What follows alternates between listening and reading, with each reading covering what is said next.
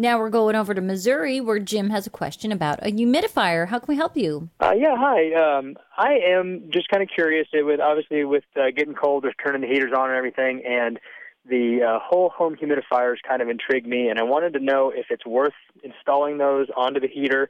Um, you know, obviously, it would if it works, it would help out with my dry skin. I've got a one-year-old boy, and I, I'm obviously worried about his health too. And so, if if I could put one of those on there, it'd be a quick, easy uh, install. And is that worth doing? Well, absolutely. It's not necessarily a quick, easy install, but it is worth doing. Now, there are many different types of humidifiers. There's the kind that atomize or spray water into the air. There's other types that have sort of like a roller that sort of roll in a pan of water, and then the air blows over them. Um, there's one that uh, deals that works off evaporator pads. I kind of like this.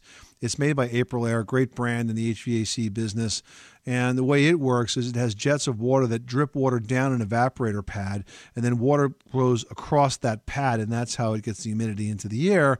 And the more sophisticated ones have humidistats that calculate exactly what the humidity is in the house all the time, and then adjust the uh, the humidifier to compensate for that. In fact, some of the better ones even have a thermometer that goes outside so they can calculate the difference between outside temperature and inside temperature and know exactly where the relative humidity is and then supplement that with the amount of moisture. So take a look at the humidifiers that are made by April Air. I think that's a good place to start. All right. That's great news. I appreciate that. You're welcome, Jim. Thanks so much for calling us at 888 Money Pit.